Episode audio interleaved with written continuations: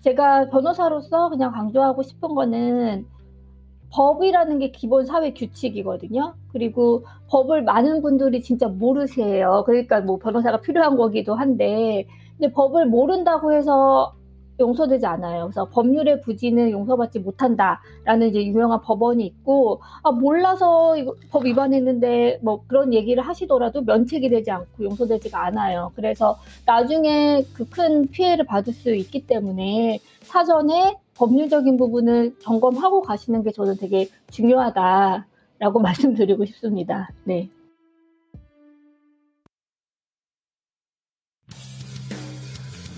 안녕하세요. The Turning Point입니다. 혁신가들과 기업가들, 그리고 크리에이터들의 비하인드 스토리와 창업 도전기를 들려드리고 있습니다. 저는 여러분의 호스트, 댄 유라고 합니다. 당신이 사랑하는 일을 비즈니스로 바꿀 수 있게 도와드리겠습니다.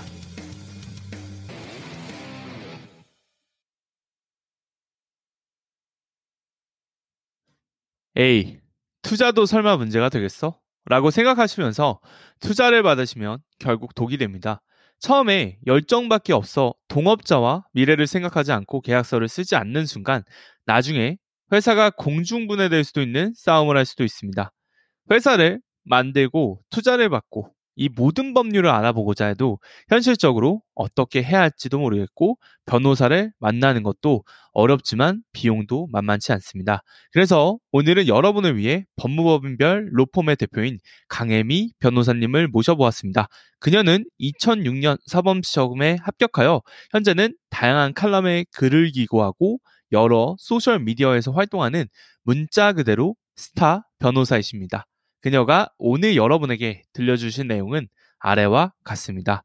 동업 시 주의사항, 투자 피해 사례, 스타트업에게 특히 중요한 법률 사례, 그 외에도 평상시 만나볼 수 없었던 로펌의 대표 변호사가 여러분만을 위해 참여한 본 팟캐스트 방송을 들어보시면서 법률적인 부분과 투자에 관련되어 몰랐던 내용에 대해 많이 얻어가시기를 바랍니다. 오늘자 방송은 2021년 첫 주차 방송입니다. 2021년 한 해 모두 원하시는 바 달성하시기를 바랍니다. 자, 안녕하세요. 모르면 도, 알면 힘이 되지만 대부분의 사람들이 잘 모르는 법률 2탄의 강혜미 변호사님을 모셔보았습니다. 어서오세요. 네, 안녕하세요. 자, 반갑습니다. 초대해 주셔서 영광입니다. 아유, 감사합니다. 자기소개부터 먼저 한번 해주시면 감사드리겠습니다. 네, 저는 스타트업 전문 법무법인 별의 대표 강예미 변호사입니다. 저는 2006년에 사법시험 합격하고 2009년부터 변호사 생활을 시작한 올해 12년차 변호사이고요. 현재 대한변호사협회에 등록된 유일한 스타트업이자 M&A 전문 변호사입니다. 와, 스펙만 들었는데 벌써부터 흥미진진합니다. 다음입니다. 변호사 말고 좀 다른 꿈을 꿈꾸셨던 적도 있지 않을까? 또 싶어서 한번 질문을 드려보고 싶은데요. 변호사 말고 다른 꿈을 꿈꾸셨던 적도 있으신가요? 있죠. 저 어렸을 때는 사실은 좀 아나운서가 되고 싶었고요. 근데 이제 제 목소리나 여러 가지로 부적합하다고 판단해서 공부를 열심히 해서 이제 변호사가 되겠다고 꿈을 갖긴 했지만 원래 저는 이제 사업가가 되고 싶었어요. 그 그러니까 변호사 지금 제가 뭐 변호사로서 로펌을 운영하는 것도 일종의 사업이긴 하지만 그러니까 스타트업을 진짜 사업으로 해서 CEO로 회사를 운영하는 그런 사업가가 되고 싶었습니다. 어떻게 보면 그런 것들이 지금 현재 하고 계신 그런 주된 분야에도 좀 영향을 끼쳤나 보네요. M&A나 이런 부분에서. 아, 네, 맞아요. 제가 사업에 원래 관심이 있었기 때문에 기업 쪽 자문하는 일에서 업무를 시작하게 됐고, 지금 제가 이제 스타트업을 전문으로 하고 있는데, 그게 되게 밀접하게 관련이 있습니다. 그럼 결국에 또 원래 꿈꾸셨던 그 일과는 또 크게 다르지 않은, 어떻게 보면 좀 남들을 돕으면서 그런 과정들을 이어가고 계시지 않나 싶습니다. 자, 세 번째 다음 질문인데요. 자, 아까 변호사가 되기 전 좀 아나운서를 꿈꾸셨다고 하셨는데 그렇다면 사실 아나운서를 꿈꾸다가 또 다시 다른 직업들이나 다른 직업군들도 분명히 눈이 갔을 텐데 그 중에서 왜 변호사를 꿈꾸셨고 그게 어떤 계기 또는 어떤 터닝 포인트 전환점이 있으셨는지가 궁금합니다. 아 네. 그러니까 제가 변호사가 되겠다고 결심을 했던 거는 사실 법을 처음에 공부하면서 그 법이 너무 재밌더라고요. 그러니까 실제로는 저는 되게 법은 어렵고 딱딱하다는 그런 인식이 있었는데 막상 제가 법을 공부를 하다 보니까 그게 결국 사람과 사람 사이에 결국 그 분쟁이나 뭐 이런 걸 다루게 되고 그 법이 되게 논리적이거든요. 그래서 법학이라는 학문에 되게 매료되고 그 재미에 빠져서 자연스럽게 이 법을 다루는 직업을 했, 갖고 싶다라는 생각이 들었고 뭐 법을 다루는 직업 중에는 뭐 판사, 검사도 있지만 저는 좀 더 이걸 능동적으로 활용할 수 있는 변호사가 더 제 성격에도 맞고 그게 더 재밌다고 생각해서 변호사가 되겠다고 이제 결정하게 된 것입니다. 좋은 전환점이네요. 친절한 답변 감사드립니다. 자, 다음 질문입니다. 현재 일에 있어 즐거움이나 좀 영감은 어떤 식으로 찾으시는지가 궁금합니다. 네, 지금 현재 저는 이제 법무법인 별이라는 로펌을 운영하고 있는데 올해 3월에 처음 만들었거든요. 이 법인을 만들면서 점점 이제 고객도 더 늘어나고 점점 변호사랑 직원 수가 늘어나고 있어요. 그래서 이렇게 점점 지금으로서는 이 로펌이 성장하는 게 저한테 가장 큰 즐거움이고 일하는 원동력이 되고 있고요. 일하면서 영감은 제가 이제 대부분의 고객이 이제 스타트업 대표 스타트업이고 그 스타트업의 대표님들과 주로 이제 커뮤니케이션 하면서 일을 많이 하거든요. 근데 그분들로부터 정말 많은 영감을 얻고 있어요. 그래서 그 지금 저의 영감을 주시는 분들은 결국은 고객분입니다. 네. 여기 본인도 이제 고객들을 도와주지만 그들로부터도 또 배우는 굉장히 좀 모범적인 답변 아닌가 싶습니다. 네. 자, 다음 질문인데요. 현재 일을 하면서 또 어떤 직업군들도 그렇지만 좀 어려웠던 순간들이 매번 있을 거예요. 뭐 어려움이야 매번 있지만 그 중에서도 좀 기억나는 가장 어려웠던 일과 일을 어떻게 해결하셨는지가 궁금합니다.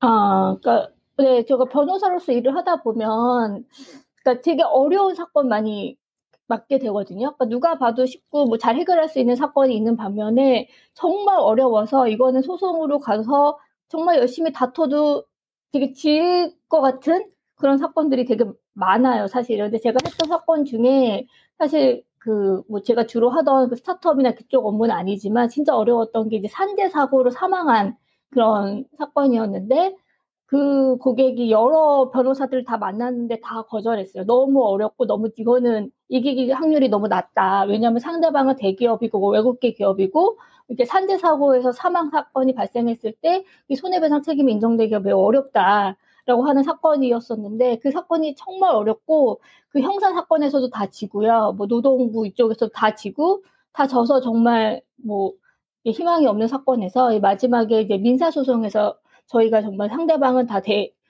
대형 로펌을 선임해서 되게 어렵게 되게 치열하게 다투는 그런 상황에서 진짜 1년 그 이상 그 사건을 열심히 수행해가지고 결국은 진짜 그 진정성이 제일 중요했다는 생각이 들더라고요. 대형 로펌에서 뭐 아무리 뭐 이렇게 방어를 한다고 하더라도 저희가 정말 진정성을 갖고 그 사건을 되게 진 뭐라 해야 되나 정말 끈질기게 집요하게 물고 늘어지니까 결국은 저희가 승소한 사 건이 있고 그게 가장 기억에 남습니다. 방금 답변을 들으면서 네. 참 그런 생각이 들었어요. 변호사라고 하는 게 어떤 누군가 도움이 필요한 사람들을 변호해 주는 거잖아요. 근데 네. 이런 직업을 하시다 보면 사실 어떤 방금 말씀하신 것처럼 대기업이거나 좀 규모가 큰 더 로펌 이런 것들로 인해 어떻게 보면 정말 억울할 수 있는 그런 사람들을 진짜 음. 변호해 주면서 그런 데서도 또 되게 약간 보람도 차면서 그런 것들을 느끼시지 않나 싶습니다. 네네 맞습니다.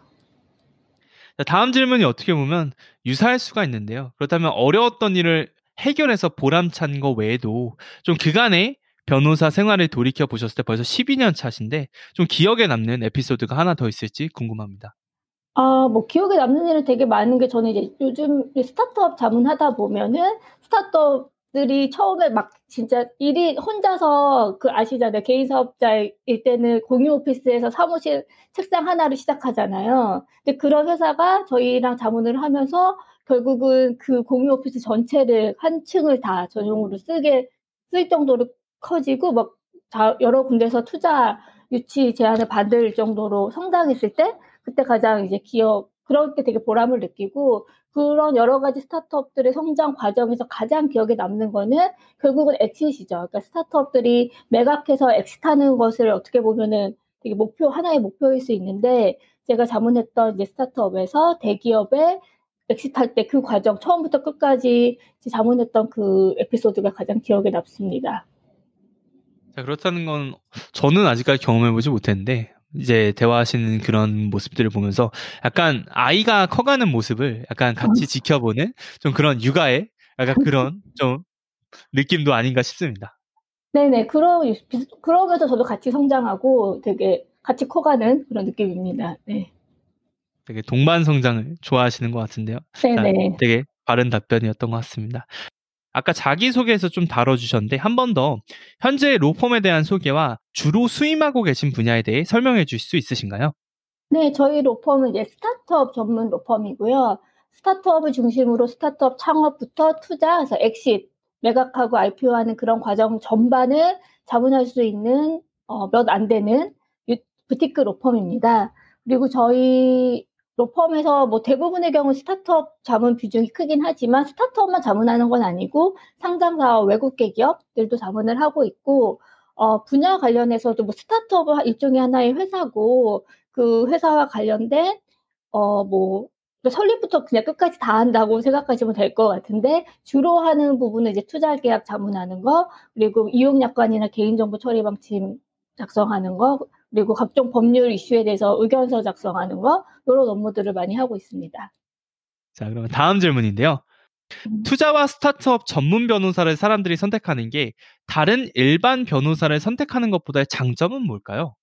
음, 음. 쉽게 예를 들면 저희가 암에 걸렸어요. 만약에 내가 암에 걸렸는데 동네 뭐 그 내과를 가진 않잖아요. 그러니까 암에 걸리면은 그 암의 전문의를 찾아가는 거라고 생각하는 것처럼 변호사 도 이제 스타트업 뭐 투자 관련해서 그 전문 변호사를 찾아가야 되는 거죠. 그러니까 그럴 정도로 그 전문성에 있어서 차이가 크기 때문에 장점이라기보다는 어떻게 보면은 당연히 그렇게 해야 되는 거 그리고 스타트업과 투자 전문 변호사를 갔을 때 이제 전문적인 서비스를 확실한 서비스를 받을 수 있다는 장점이 있습니다. 그러니까 눈이 아픈데 약간 내과 가면 안 되는 것처럼 안과 가야 되는 것처럼 아픈 게 있으면 그 아픈 곳을 치료할 수 있는 데 가야 되고 그런 약간 이치로 제가 이해를 하면 될것 네, 같습니다. 네, 맞습니다. 네. 자, 다음 질문은 아마 많은 사람들이 좀 기다렸던 질문 같은데요. 스타트업들에게 중요한 법률들이 많겠지만 좀 생각나는 특히 중요한 법률 사례가 있다고 하면 몇 가지만 소개해 주시면 감사하겠습니다. 네, 그러니까 뭐 되게 많은데 한 100가지 정도도 말씀드릴 수 있는데 제가 가장 이제 중요하게 생각하는 거를 뭐 세 가지로 말씀드리면 첫 번째는 이제 창업할 때 혼자 창업하실 때는 특별히 크게 이슈는 없는데 보통 이제 동업을 하게 되잖아요. 그래서 코파운더라고 해서 같이 설립하는 멤버들이 있는데 이때 꼭 그 동업자들 간의 주주간 계약서, 동업 계약서를 체결하는 것이 되게 중요하고요. 이때 그 동업 계약을 체결하지 않고 나중에 이제 뭐 지분이나 뭐 서로 경영권, 뭐 서로 역할, 권리 의무 가지고 싸우는 경우가 너무 많고 그렇게 동업자들 간의 분쟁이 생기면 사실 그 회사가 거의 망하는 수도 있거든요. 그래서 저는 그게 되게 중요하다. 그 동업자들 간의 권리 의무에 관해서 계약으로 명확히 정하는 게 되게 중요하다고 말씀드리고 싶고요. 그리고 이제 중간에 투자를 받으실 때 어, 투자 계약서 검토를 많이 안 하세요. 보수에 관한 부담도 되게 있잖아요. 그래서 투자 계약서 자문을 안 받고 그냥 투자 계약서 체결했다가 나중에 이제 독소 조항, 그 문제 조항이 발견돼서 막 소송 당하고 그렇게 큰 피해를 겪는 경우가 있어서 그러니까 투자 계약서도 검토가 꼭 되게 필요하다라고 말씀드리고 싶고 마지막으로 이제 스타트업 같은 경우는 보통 이제 기존에 없던 새로운 사업을 하는 경우가 많잖아요. 근데 그런 새로운 사업을 할 때는 그게 법에 위반되는 사항이 없는지를 꼭 확인해 보실 필요가 있어요. 좀 그런 거를 생각 안 하셨다가 이미 다 뭐 웹 개발하고 나중에 법에 위반돼서 사업을 못 한다고 하면 그 금전적이나 여러 가지 피해가 크기 때문에 그것도 사전에 검토받으실 필요가 있다라고 말씀드립니다. 지금 몇 가지 해당되시는 분들이 있을 거예요. 꼭 신경 쓰시길 바랍니다. 네. 다음 질문인데요. 일반 기업과 스타트업에 있어 그럼 법률의 적용 차이도 좀 있나요? 사람들이 아마 궁금해할 것 같거든요. 자기들은 스타트업이니까 좀 봐주지 않을까? 그런 것들이 좀 약간 일반적 오해일 수 있는데 혹시 네. 실제 법률 시장에서도 그런 게 있는지가 궁금합니다.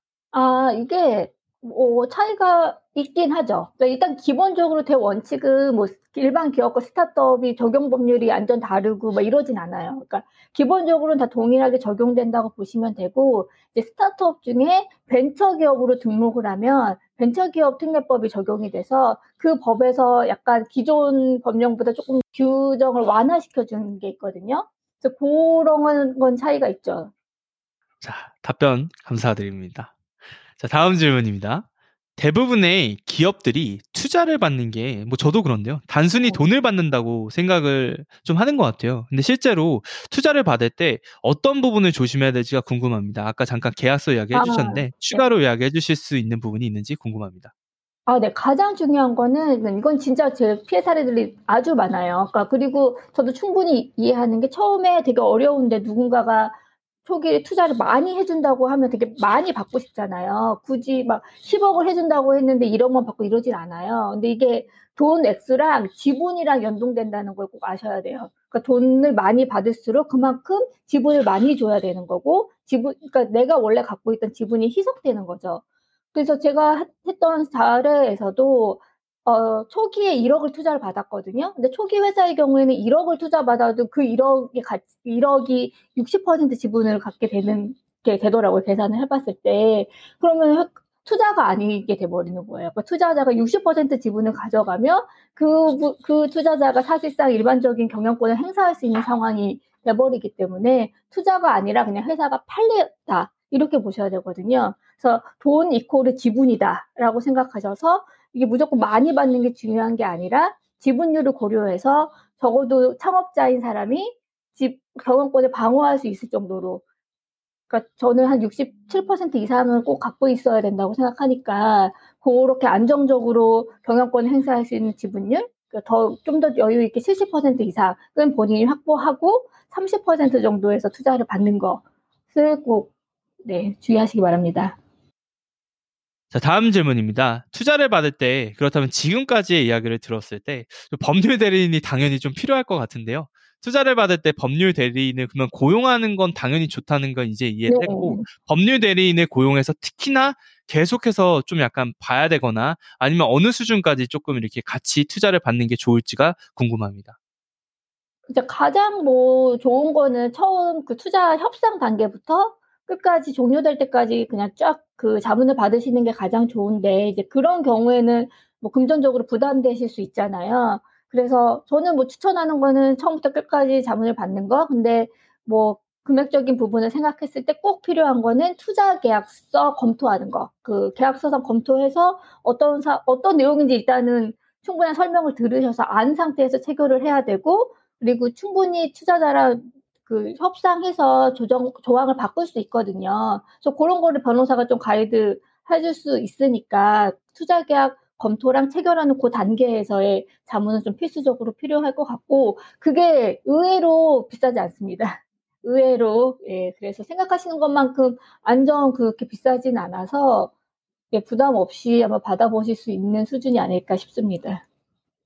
갑자기 이 방송을 듣는 분들이 좀 할 법한 질문이 생각나는데요. 아, 아무래도 네네. 평상시에 좀 변호사님들이나 이런 이야기를 또 안 하다가 또 갑자기 또 투자 때 가서 또 이야기를 한다고 하면 또 돈 때문에 못 하실 분들도 많을 것 같아요. 정확한 금액은 네. 물론 로펌마다 다르겠지만 네. 어떤 퍼센티지로 그러면 변호사한테 돈을 내는 건지 아니면 정해진 할당 금액을 내는 건지가 궁금합니다. 아, 그, 그, 그 질문도 진짜 많이 받거든요. 근데 그 회계법인 같은 경우는 보통 그 퍼센트로 받기 때문에 이런 이렇게 질문을 많이 하시는 것 같은데 대부분의 법무법인은 그냥 정액이나 타임 차지라고 해서 실제로 그 업무에 소요된 시간에 변호사 요율, 변호사 요율은 보통 뭐 변호사 연차마다 다른데 뭐 십몇만 원에서 뭐 오십만 원, 뭐 요 내외에서 정해지거든요. 그래서 그렇게 이해하시면 될 것 같아요. 그래서 보통 변호사 자문료는 예 그냥 한 만큼 정액 뭐 정도로 정해진다. 퍼센트 연동되진 않는다. 아주 친절한 설명 감사드립니다. 자, 다음 질문입니다. 당장 내일 투자를 받는 사람들이 있다면 이미 기존에 많이 설명을 해주셨지만 그들을 위해서 해주고 싶은 마지막 법률 조언이 좀 있으실까요? 아, 진짜 마지막 조언은 독서 조항이라도 피해라. 그러니까 저 그 얘기 꼭 하고 싶어요. 그래서 합리적인 수준으로 저희한테 유리하게 계약을 체결하는 게 이상적이지만 그게 어렵다면 최소한으로 정말 그 독이 되는 독소 조항들이 있어요. 그 독소 조항은 피해라. 라고 말씀드리고 싶고 그 독소 조항에 관한 내용은 제가 따로 칼럼을 쓴 게 있거든요. 주간 경향의 칼럼 검색해 보시면 꼭 피해야 할 세 가지 그 조항이 나옵니다. 그래서 그것만이라도 꼭 피해라 라고 말씀드리고 싶습니다.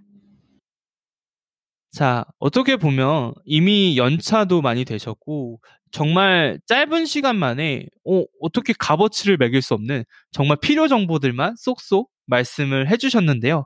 시간이 좀 많이 남아서 한 가지 어. 좀 준비된 질문은 아니지만, 만약에 본인이 좀 과거 기업가도 꿈꾸셨으니까, 다른 사람들한테 지금 준비되지 않은 뭐 마지막 한마디를 좀 해주신다면 어떤 게 될 수 있을지가 궁금합니다.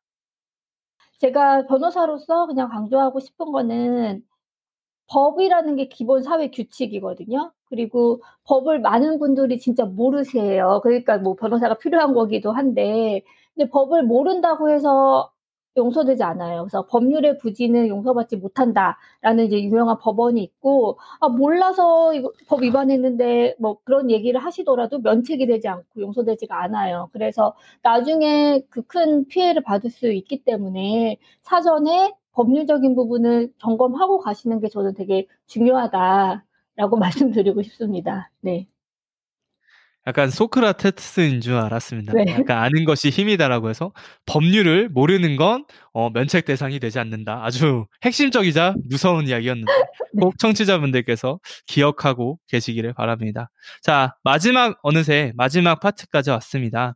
자, 다음 질문은 좀 앞으로 강혜미 변호사님의 남은 계획이 궁금합니다. 저희 법무법 별이 올해 이제 신설된 로펌이거든요. 그래서 지금은 변호사 이제 곧 합류 예정인 분까지 해서 7명, 직원 뭐 5명의 소규모 로펌이지만 앞으로 이제 저희 법무법인 별이 좀 더 이제 규모도 키우고 스타트업 하면 법무법인 별이 이제 딱 되는 그런 로펌으로 만드는 게 저의 계획이자 꿈입니다. 네. 이미 지금도 어떻게 보면 또 대한 법률에 등록되어 있는 유일무이한 존재인데 앞으로도 좀 약간 별처럼 대명사가 되고 네. 싶다고 한- 하는 약간 그런 이야기가 아닌가 싶습니다. 자, 정말 마지막 질문인데요. 이 방송을 듣고 있는 청취자들께서 어떻게 하면 좀 법무법인 별의 웹사이트나 강혜미 변호사님 개인을 좀 찾을 수 있는지 소셜미디어라든지 그런 정보들 또는 신규로 발간 예정인 칼럼 또는 책이 있다고 하시면 한번 소개해 주시면 감사드리겠습니다. 저는 그 검색 네이버나 구글의 검색창에 그냥 강혜미 변호사 치면은 아주 많은 정보가 있고요. 제가 인스타랑 페이스북이랑 블로그도 되게 활발하게 활동을 하고 있고 심지어 유튜브도 하고 있어서 유튜브에는 스타 변호사를 하고 있고 그리고 앞으로 제가 이제 1월 초에는 법무법인 별에서 단독으로 채널을 오픈할 예정이어서 네, 그렇게 법무법인 별 유튜브에서도 찾아보실 수 있고요. 제가 현재 주간 경향에서 스타트업 카페라는 글을 연재하고 있거든요. 그 글을 통해서 진짜 스타트업에 꼭 필요한 정보만을 골라서 저희가 담고 있어서 그것도 참고해 주시면 좋겠습니다. 결국에 정보는 뭐 그냥 검색만 하면 엄청나게 많이 나오는 지금 굉장히 네.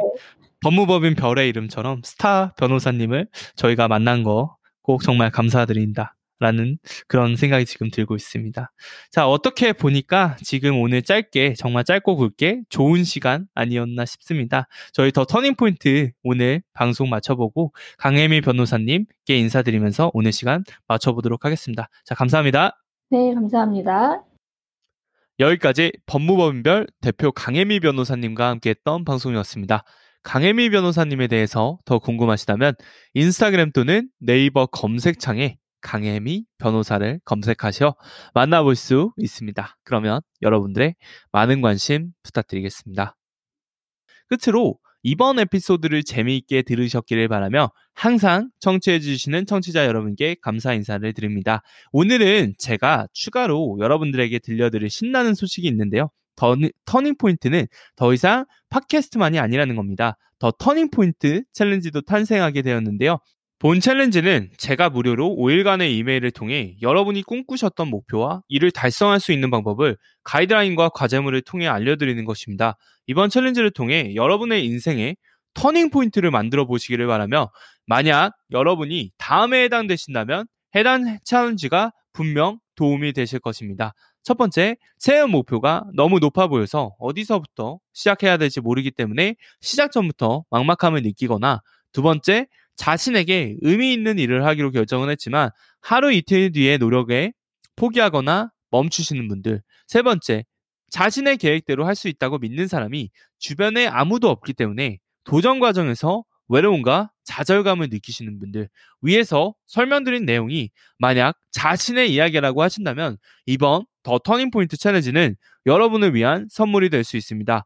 마지막으로 챌린지를 진행하는 사람들은 여러분들만이 아니라는 것입니다. The Turning Point 카카오톡방에 들어오셔서 비슷한 생각을 가진 사람들과 만나 대화하고 이 과정에서 나만의 다른 책임 파트너를 찾아보실 수 있으시며 여러분의 과거 성공 및 현재의 진행 과정을 공유하시면서 중간 피드백을 받아보실 수도 있습니다. 더 이상은 다음 주 월요일, 다음 달, 내년까지 기다리실 필요가 없으며 바로 지금 이 순간 도전을 하셔야 됩니다. 그러면 The Turning Point Challenge에서 만나기를 바라며 신청 방법은 인스타그램에서 C-A-L-L-M-E-D-E-N 언더바 callmeden 언더바를 검색하시거나 본 터닝포인트 팟캐스트 본문에서 링크를 타고 들어오셔서 챌린지를 신청하실 수가 있습니다. 자, 그렇다면 여러분 챌린지에서 만나보도록 하겠습니다. 감사합니다.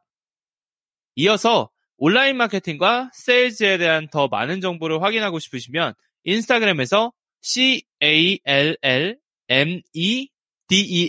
언더바 콜미댄을 통해서 무료로 자료를 확인하실 수 있으시며 게스트 섭외 및 방송 출연을 희망하시는 분들의 경우 인스타그램 DM 또는 이메일 hello 골뱅이 call medn.com hello 골뱅이 콜미덴닷컴으로 연락 주시길 부탁드리겠습니다.